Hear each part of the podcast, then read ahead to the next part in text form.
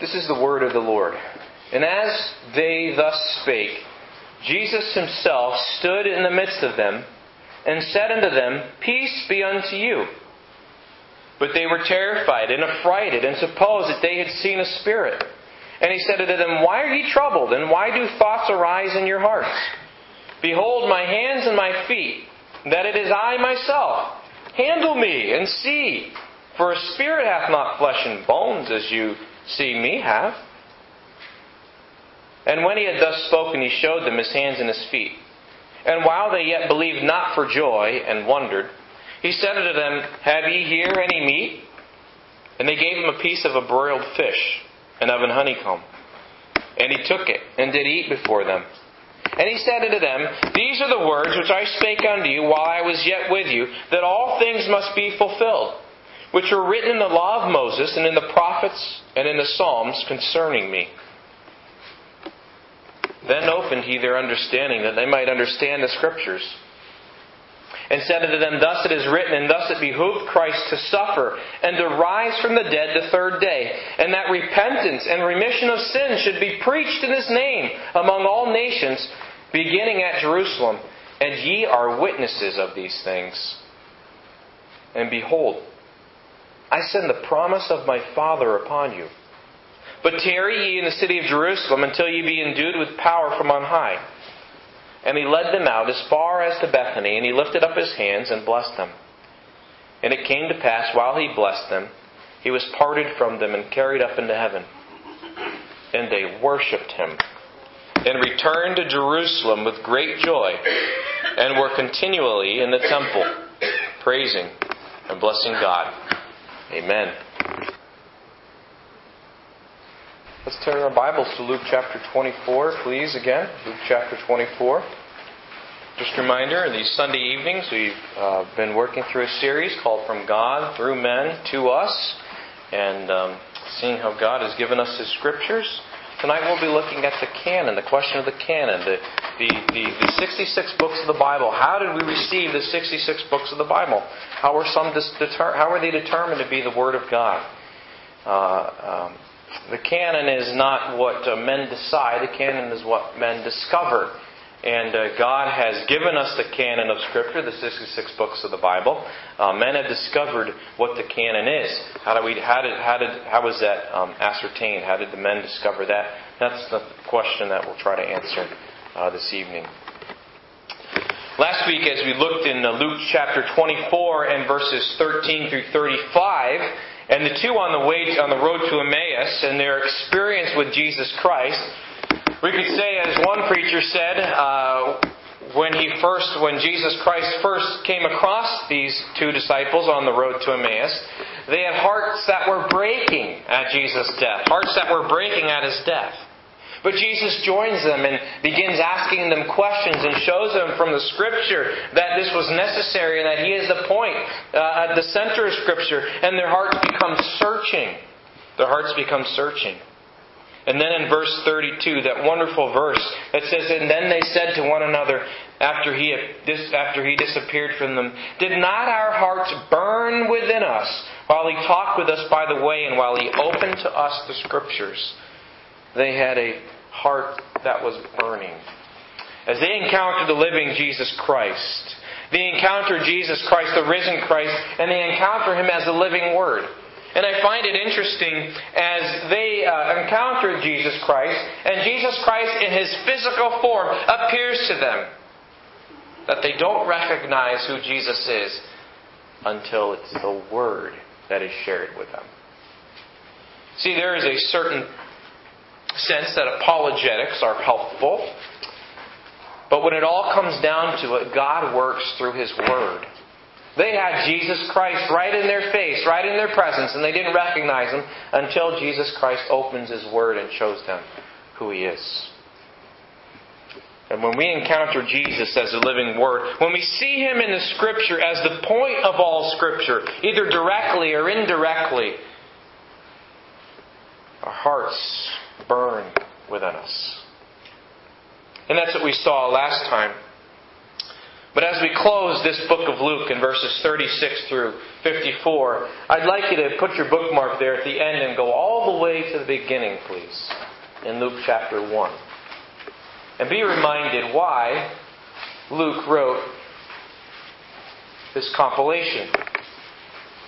He says in Luke 1, verse 1 through 4 For as much as many have taken in hand to set forth in order a declaration of those things which are most surely believed among us, even as they deliver them unto us, which from the beginning were eyewitnesses and ministers of the word, it seemed good to me also, having had perfect or more complete understanding of all things from the very first, to write unto thee in order most excellent Theophilus, that thou mightest know the certainty, and that's going to be a key word in the message today, the certainty of those things wherein thou hast been instructed.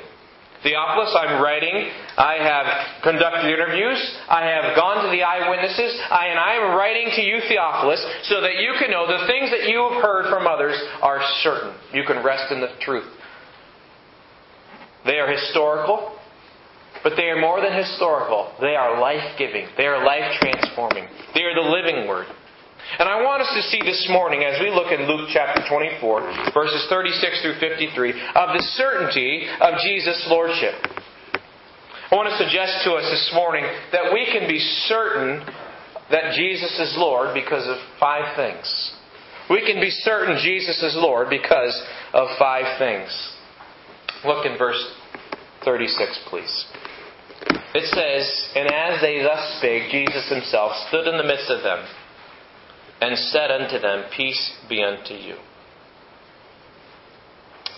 Luke takes efforts and pains to record to us that they didn't accept that right away. These disciples were doubters. They wondered, could this really be him? You see, Luke doesn't gloss over, the, over these, these parts of the story that the disciples struggled with this. In fact, he wants us to understand this because it validates the resurrection of Jesus Christ. Jesus' closest followers had problems with this. But Jesus opens their eyes to see that he is indeed risen. And I want to suggest to us this morning that we can be certain Jesus is Lord because of five things. The letter of the day is the letter L. And the things that we'll be looking at are all L's. Jesus, this morning, first of all, is Lord. The certainty that Jesus is Lord is because Jesus is fully alive, because Jesus lives. Jesus lives. That sounds so simple, doesn't it?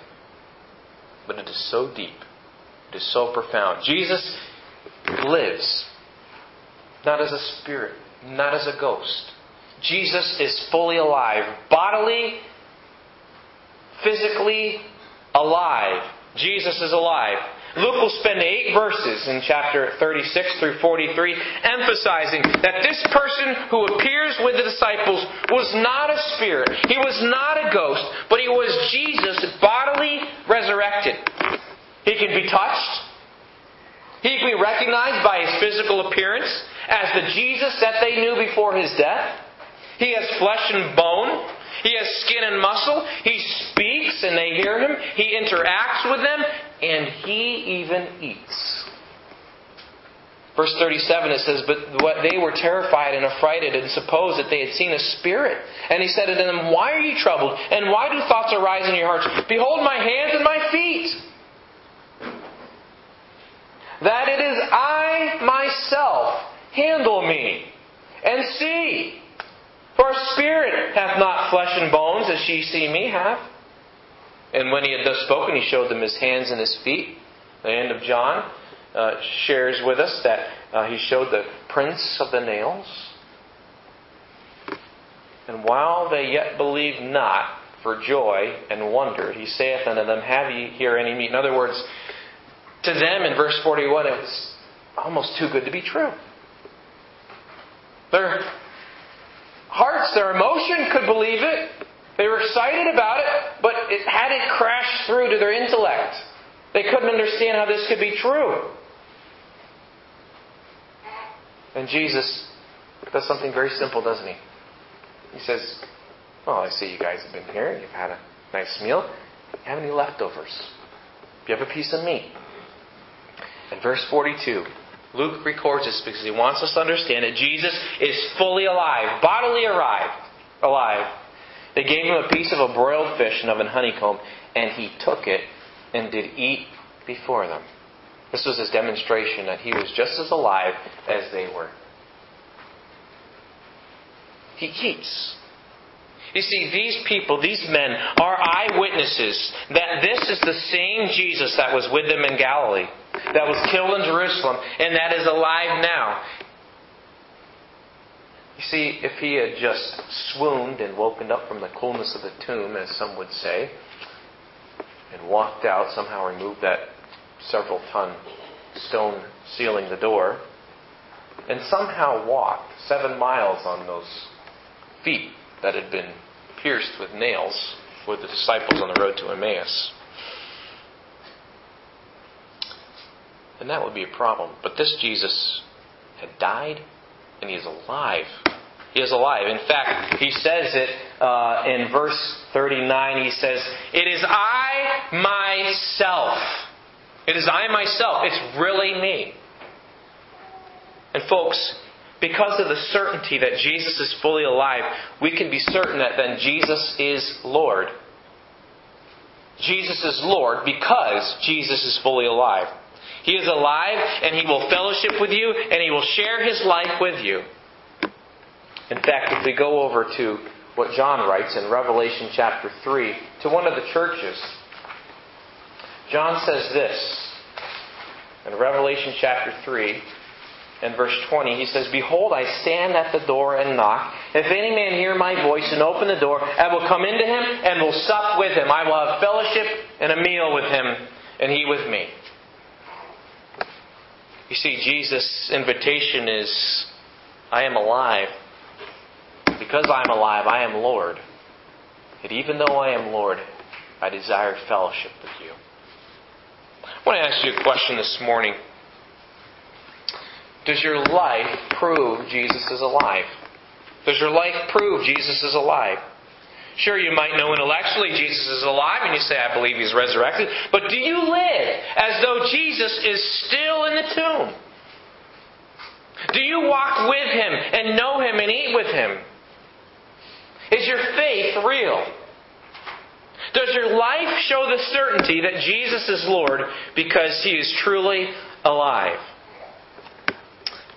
This morning, we can be certain that Jesus is Lord because Jesus is fully alive. Jesus lives.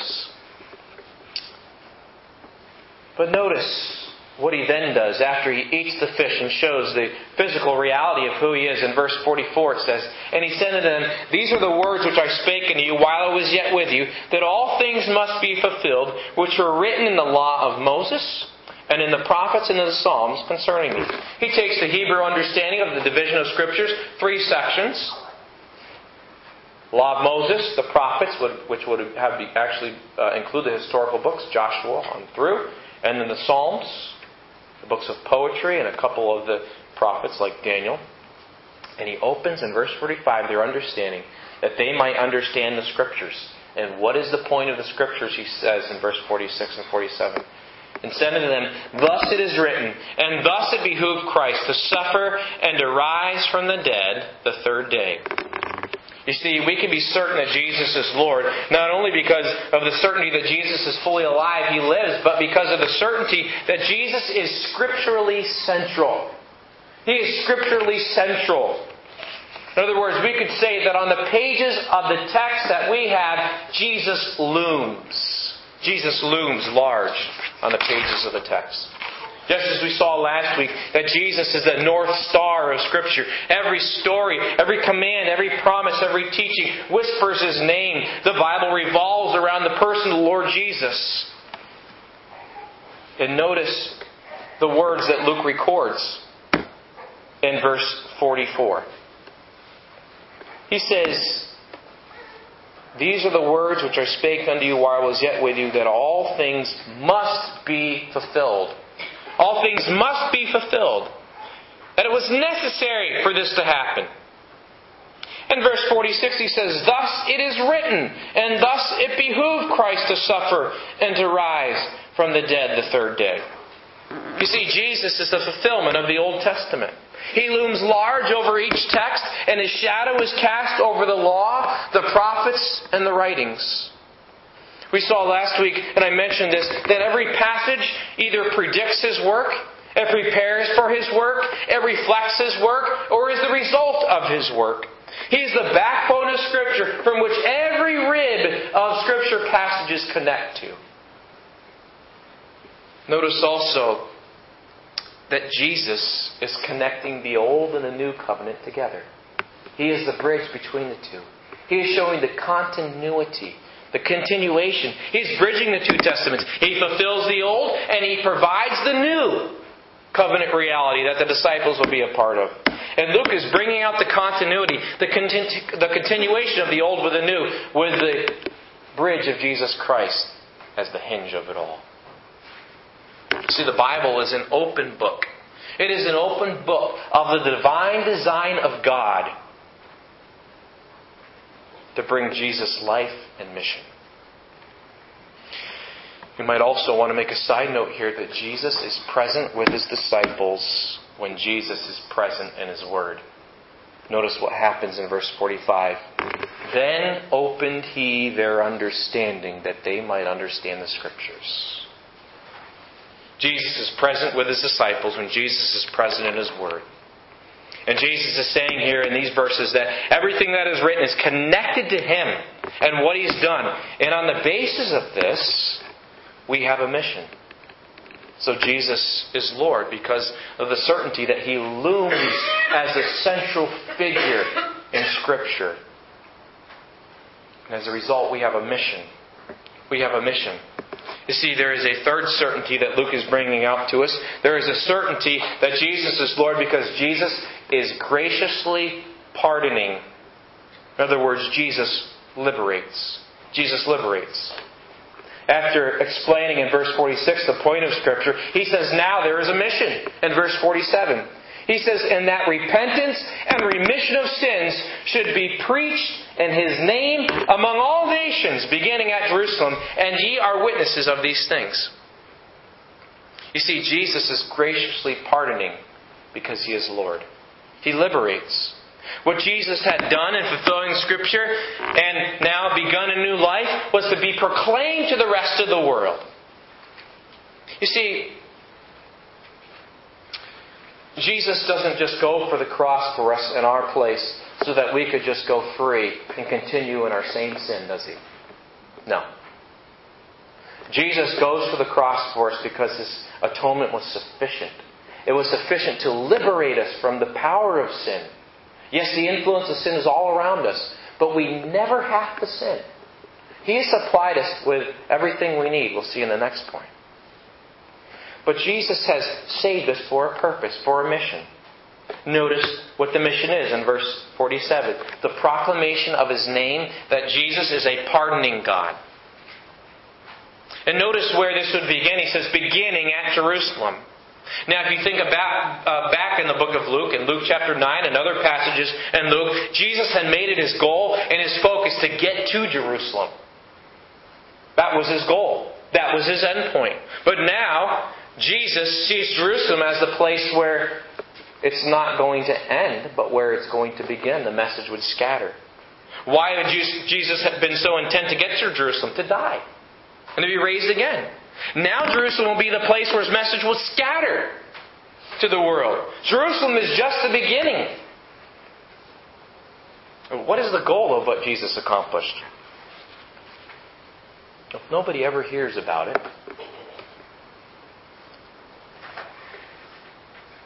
what good does it do?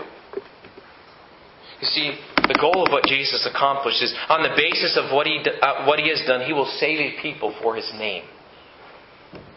And how will he do this? He will do this, according to verse 47, by the proclamation of good news.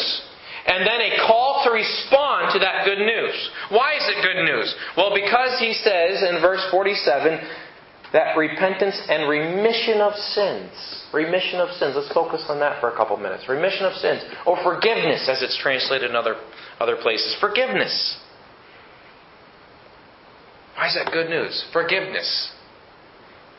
The announcement that there is a pardon available. There is a pardon available. Why is there a pardon available? Because we all sinned and come short of glorifying God by loving Him with all our heart, soul, and mind, and loving our neighbor as ourselves. And because of that, we will be punished eternally. But there is a pardon that is offered, a release from the punishment from sins. Because the eternal penalty has been paid, there is freedom from guilt, and sin's eternal punishment. That's why it's good news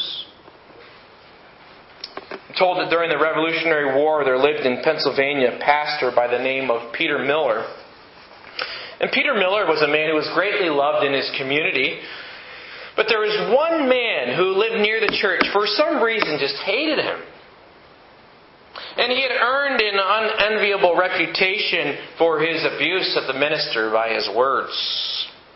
This man was not only a hater of the church, but it was found out in the Revolutionary War that he was also a traitor to this new country. And he was convicted of treason and sentenced to death. And the trial was conducted in Philadelphia.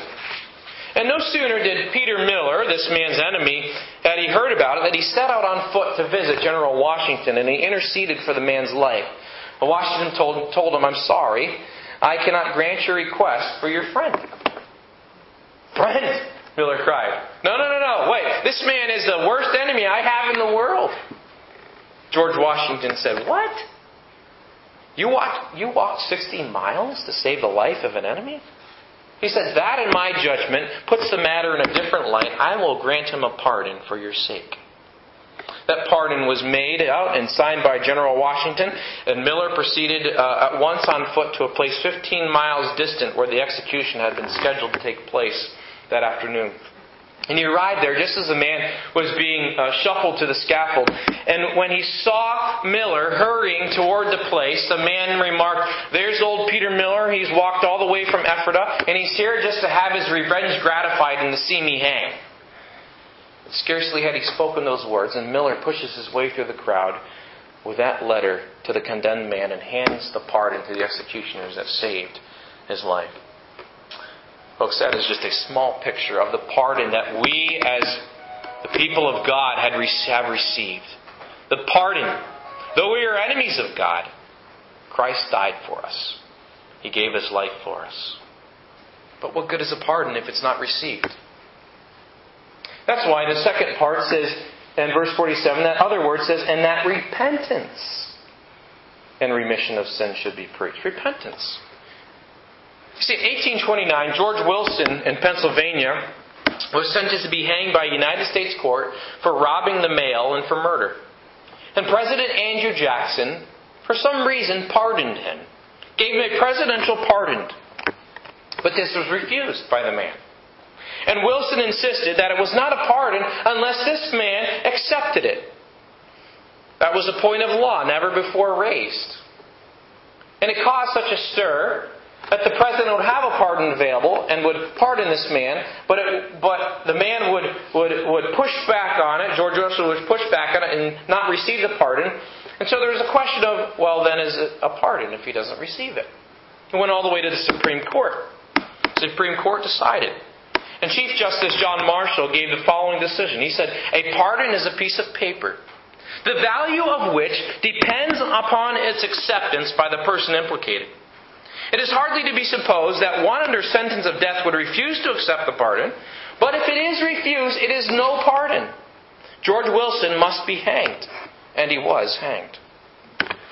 Folks, the remission of sins, the forgiveness of sins that is offered, the payment for our eternal sins, the pardon that is offered is no good if there's no repentance, if no, there's no reception. You see, the gospel of Christ, that is the power of God into salvation, is, is for everyone no matter what they have done against God. But it is only those who respond to the call who receive it. So, who is offered pardon after hearing this proclamation? Well, those who repent. There's a condition here a condition of believing repentance. What is believing repentance? And why does Jesus say that it is to the repentance for the forgiveness of sins that is to be preached in His name? Well, very simply, Repentance is turning from my selfishness to God's provision and faith. You see, there is no salvation without true saving faith and repentance. You might say, well, I know the facts. Well, knowledge is important, but it is more important. It is it is it is uh, it is important, but not. Uh, it is it is more than knowledge of what Jesus has done. As James says, the devil's belief and tremble. You might say, well, it's knowing the facts and agreeing that they're true, that they're important. That's not enough. Remember in John chapter 3, verse 2, a man named Nicodemus comes to Jesus, a man who Jesus clearly says has not been born again. But yet he recognizes that what Jesus says and what he teaches is true. And he likes it. In fact, in John chapter 3, verse 2, it says, The same came to Jesus by night and said to him, Rabbi, we know that thou teacher come from God, for no man can do these miracles that thou doest except God be with him. He liked what he was hearing. He liked what he was saying. But Jesus says, You're not born again in verse 3. You cannot come to the kingdom of God unless you're born again. You must be born again. And so, folks, it's more than knowing the facts. It's more than, agreeing that the facts are important.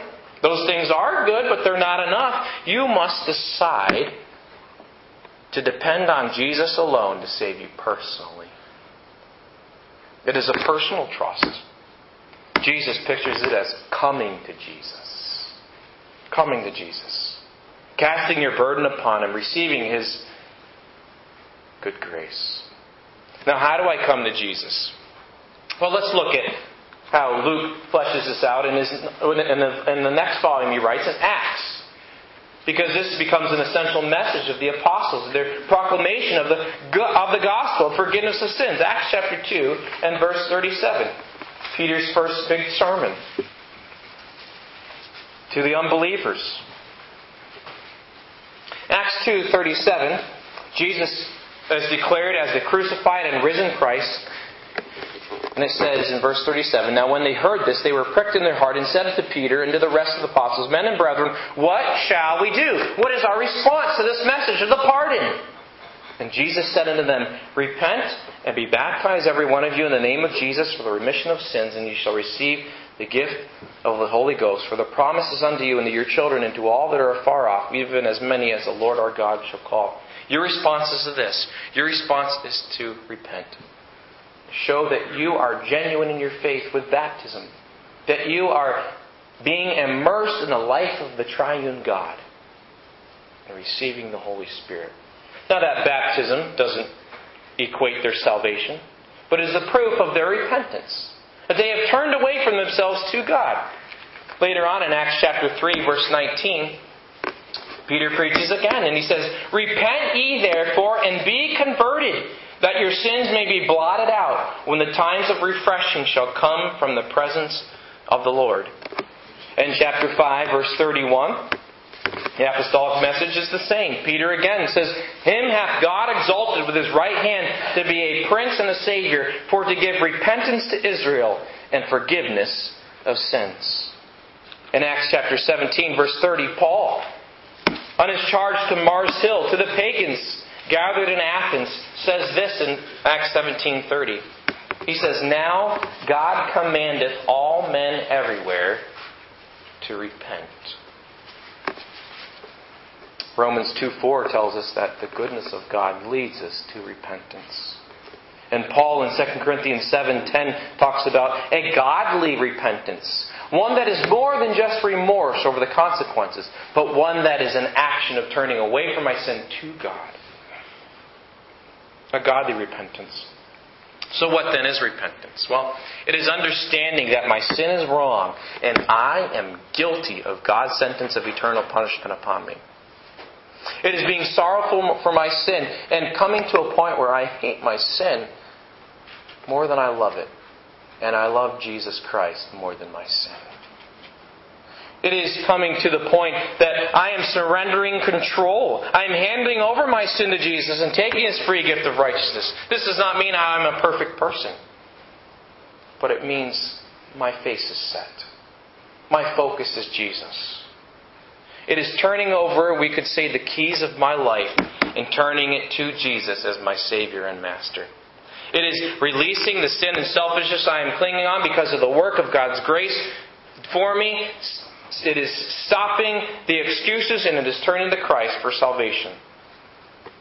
Isaiah in the Old Testament puts it in such a picturesque way. In Isaiah chapter 55, verse 6, Isaiah says, Seek ye the Lord while he may be found. Call ye upon him while he is near. Let the wicked forsake his way, and the unrighteous man his thoughts, and let him return unto the Lord, and he will have mercy upon him and to our God, for he will abundantly pardon. I want you to understand this morning that Jesus is Lord. Thirdly, because of the certainty that Jesus is graciously pardoning, Jesus liberates. Where are you at? Or maybe you're still at the point of intellectual knowledge of the facts, maybe even an emotional approval of the facts, but you have not come to trust in Jesus personally. Do you come to Jesus in repentance for your pardon? Believer, are you living as one who has been forgiven much? And those professing believers in here who say you have a new relationship with Christ, that would mean that we would have a new relationship with sin. Do you live to show that Jesus is Lord and Savior because He has graciously pardoned you and made you His own? I want you to understand that Jesus is Lord because Jesus liberates. That was the message. But fourthly, moving along here, there is a certainty that Jesus is provisionally sending. And this is the worst L I could come up with. Jesus loads. In the verse I could think of in Psalm 103, He daily loads us with His benefits.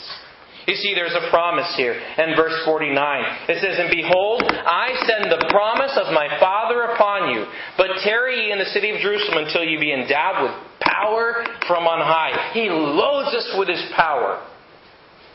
Later at the end, in verse 50, uh, uh, uh, verse 50 it says, And he lifted up his hands and he blessed them. He loads them with his benefits. Well, what benefits? Well, and what is the promise of the Father? Well, there's the Abrahamic covenant, all the way back in Genesis 12, 1 to 3. The promise that all the nations will be blessed through a descendant of Abraham.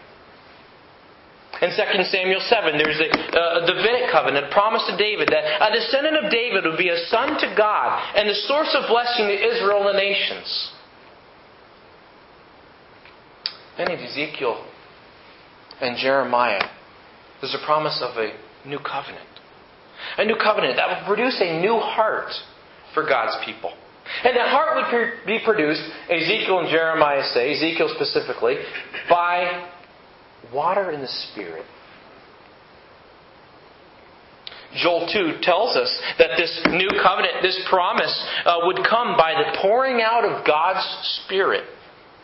John the Baptist in Luke chapter 3 said the arrival of the Spirit was the evidence of, of, of Jesus' arrival as the Messiah. But it all comes most clear in Acts chapter 1, the promise of the Father. Some of the verses that we read this morning as our congregational reading. In Acts chapter 1, rehearsing this scene here, this ascension, asking questions and Jesus giving answers. In verse 4 of Acts 1, he says, Wait for the promise of the Father in Jerusalem. Don't leave Jerusalem. That promise that you've heard of me. And he says in verse 5 a little bit more about this promise. For John truly baptized with water, but you shall be baptized, or you shall be immersed with the Holy Spirit not many days hence. Well, they still don't have the full picture, and they wonder, well, Jesus, is it now that you're going to uh, you're going to come and reign as Messiah and, and get rid of our oppressors and, and, and, and restore again Israel the things that we had before the before the captivity? And Jesus says, that's not for you to know. But he says this in verse 8 Here's how I will build my kingdom. Ye shall receive power when? When the Holy Spirit is come upon you. And you'll be witnesses. Beginning in Jerusalem again. You see, that promise of the Father, that blessing in verse 51, that comes, comes in Acts chapter 2. You see, Jesus is promising to send His Spirit. In John chapter 16, Jesus says, It is better for me to physically be away from you because that means I'll leave you my Holy Spirit, which is better for you than me being present right there in your midst. Because the Spirit diffuses the person of Christ throughout the body. In other words, the task Jesus is giving to proclaim the news of repentance and forgiveness of sins will be great and difficult, but Jesus is going to give the ability to accomplish it. He's going to load them up with everything they need. The indwelling Spirit of God will be poured out in the church of Pentecost in Acts 2. You see, Jesus blesses us with the fullness of God through the Spirit of God taking up residence in us, filling us with His power over sin to obey His commands. Do you realize this? Been shared before about the uh, tasks of the Holy Spirit, uh, but Charlie shared uh, several uh, Sunday nights. And here's just a few things. The Holy Spirit gives life. The Holy Spirit teaches us. The Holy Spirit guides us. The Holy Spirit empowers us to be witnesses. The Holy Spirit lives within us. The Holy Spirit sets us apart and sanctifies us, beautifies us, makes us holy. He opens our spiritual eyes. Holy Spirit is like water. How long can you live without water? Not long. Jesus says in John chapter 7 Whoever believes in me, out of his belly shall flow forth rivers of living water. And then John adds an interpretational note as to what that is, and Jesus says he was speaking of the Spirit of God. You see, when Jonathan Edwards says this, when God set his seal on a man's heart by his Spirit, there is some holy stamp some image impressed and left upon the heart by the Spirit, as by the seal upon the wax. And this holy stamp or impressed image exhibiting clear evidence to the conscience that the subject of it is the child of God is the very thing which in Scripture is called the seal of the Spirit and the witness or evidence of the Spirit. And this mark, stamped by the Spirit on God's children, is His own image. That is the evidence by which they are known to be God's children. They have the image of their Father stamped upon their hearts by the Spirit of adoption. And that's why Jesus says, Wait. You cannot do this until you receive the promise of my Father. Christian believer, does your life show that the Holy Spirit really lives inside of you? Does He dwell in you? Is there fruit that the Spirit lives in you and is making you like the Son of God? Or is your life like a barren desert that has more evidence of lifelessness? Have you ever been made alive in the first place by the Spirit of God at salvation? So we need to understand that Jesus is Lord because Jesus loads up. He supplies everything we need for His life in us. He is the master of the house. We are His house. He furnishes everything we need to be His dwelling place. He loads us up with the blessing of the promise of His Father, His Holy Spirit. Jesus is certainly Lord. And finally, Jesus is Lord because Jesus has authoritatively ascended. He has authoritatively ascended. Jesus leads. Jesus leads. You see in verse 50, he leads them out to Bethany, lifts up his hands and blesses them. And then down the road in verse 51, while he blessed them, he was parted from them and carried up into heaven. He is authoritatively ascended. Jesus ascended into heaven. He received glory and honor that he had left when he became the God man on earth. Philippians 2 tells us he took upon the form of a man, he emptied himself, and he took upon the form of a servant. He was made in the likeness of man. He saw equality with God as a thing not to be leveraged, not to be grasped, but he humbled himself. But today, he is seated at his Father's right hand in honor, having accomplished his task. He rules in authority because he died as a lamb. He rules as the lion of the tribe of Judah. He says, I know that. What does that mean for me? How does it affect my life today? Here's what this means for you. You are united to Christ in every aspect of his work of redemption, and his ascension foreshadows our future ascension into heaven with him. 1 Thessalonians 4:17 talks about us being raised up with him. Hebrews 12, 1 and 2, the author of Hebrews says, Looking unto Jesus, the author and finisher of our faith, who for the joy that was set before him endured the cross, despising the shame, and is set down at the right hand of the throne of God on high. Looking unto Jesus. Why? Because he's the ascended Jesus. Sometimes we leave out that aspect of the gospel. He's the ascended Jesus. And his ascension gives us absolute assurance that our final home will be in heaven with him. Where I go, you cannot go, but I will bring you unto myself, Jesus says. And where I go, you will go. He will be with me in John chapter 14, verse 3. Because of our union, our connection with Him in His ascension, we share in part of His authority over the universe. Ephesians chapter 2 and verse 6.